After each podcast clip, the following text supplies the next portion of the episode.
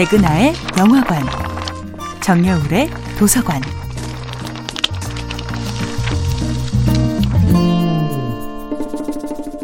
안녕하세요. 여러분과 아름답고 풍요로운 책 이야기를 나누고 있는 작가 정여울입니다. 이번 주에 만나보고 있는 작품은 심리학자 알프레드 아들러의 인간이해입니다. 아들러 심리학은 콤플렉스를 부정적인 시선으로만 바라보지 않습니다.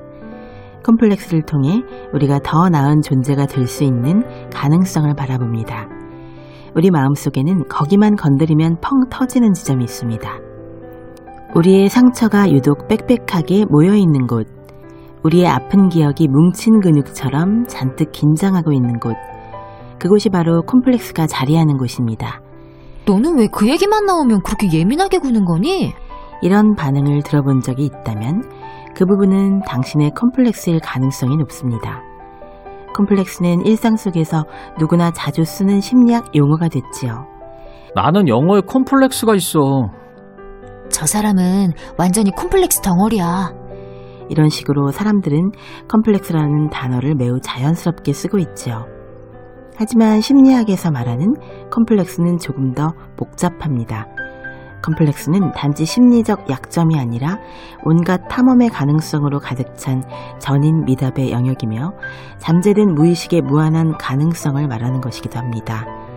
아들러는 개인 심리학의 주요 문제로서 열등감 컴플렉스를 지적합니다. 인간은 자기 안의 결핍과 열등한 요소를 쉽게 인정하지 못하지요. 그런데 자신의 신체적, 정신적 열등감을 보충하기 위해 인간은 끊임없이 노력하게 되고 그 과정에서 비로소 내적인 성숙을 이루게 되고 타인과의 조화로운 관계 맺음도 가능하게 됩니다. 그런데 컴플렉스에 대한 보상 심리가 지나치면 컴플렉스를 극복하기 위해 너무 많은 희생을 감수한다든지 컴플렉스를 가리느라 급급해 지극히 타인 지향적인 인간이 될 수도 있습니다.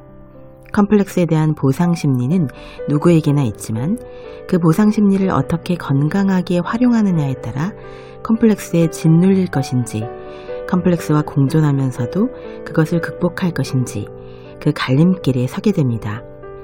저는 말하기에 대한 컴플렉스 때문에 글쓰기에 집착했지만 이제는 글쓰기만큼이나 말하기를 소중히 여기게 되었습니다. 바로 지금 여러분과 함께하는 이 시간은 저의 말하기 컴플렉스로부터 벗어나는 소중한 시간이기도 하니까요. 정야울의 도서관이었습니다.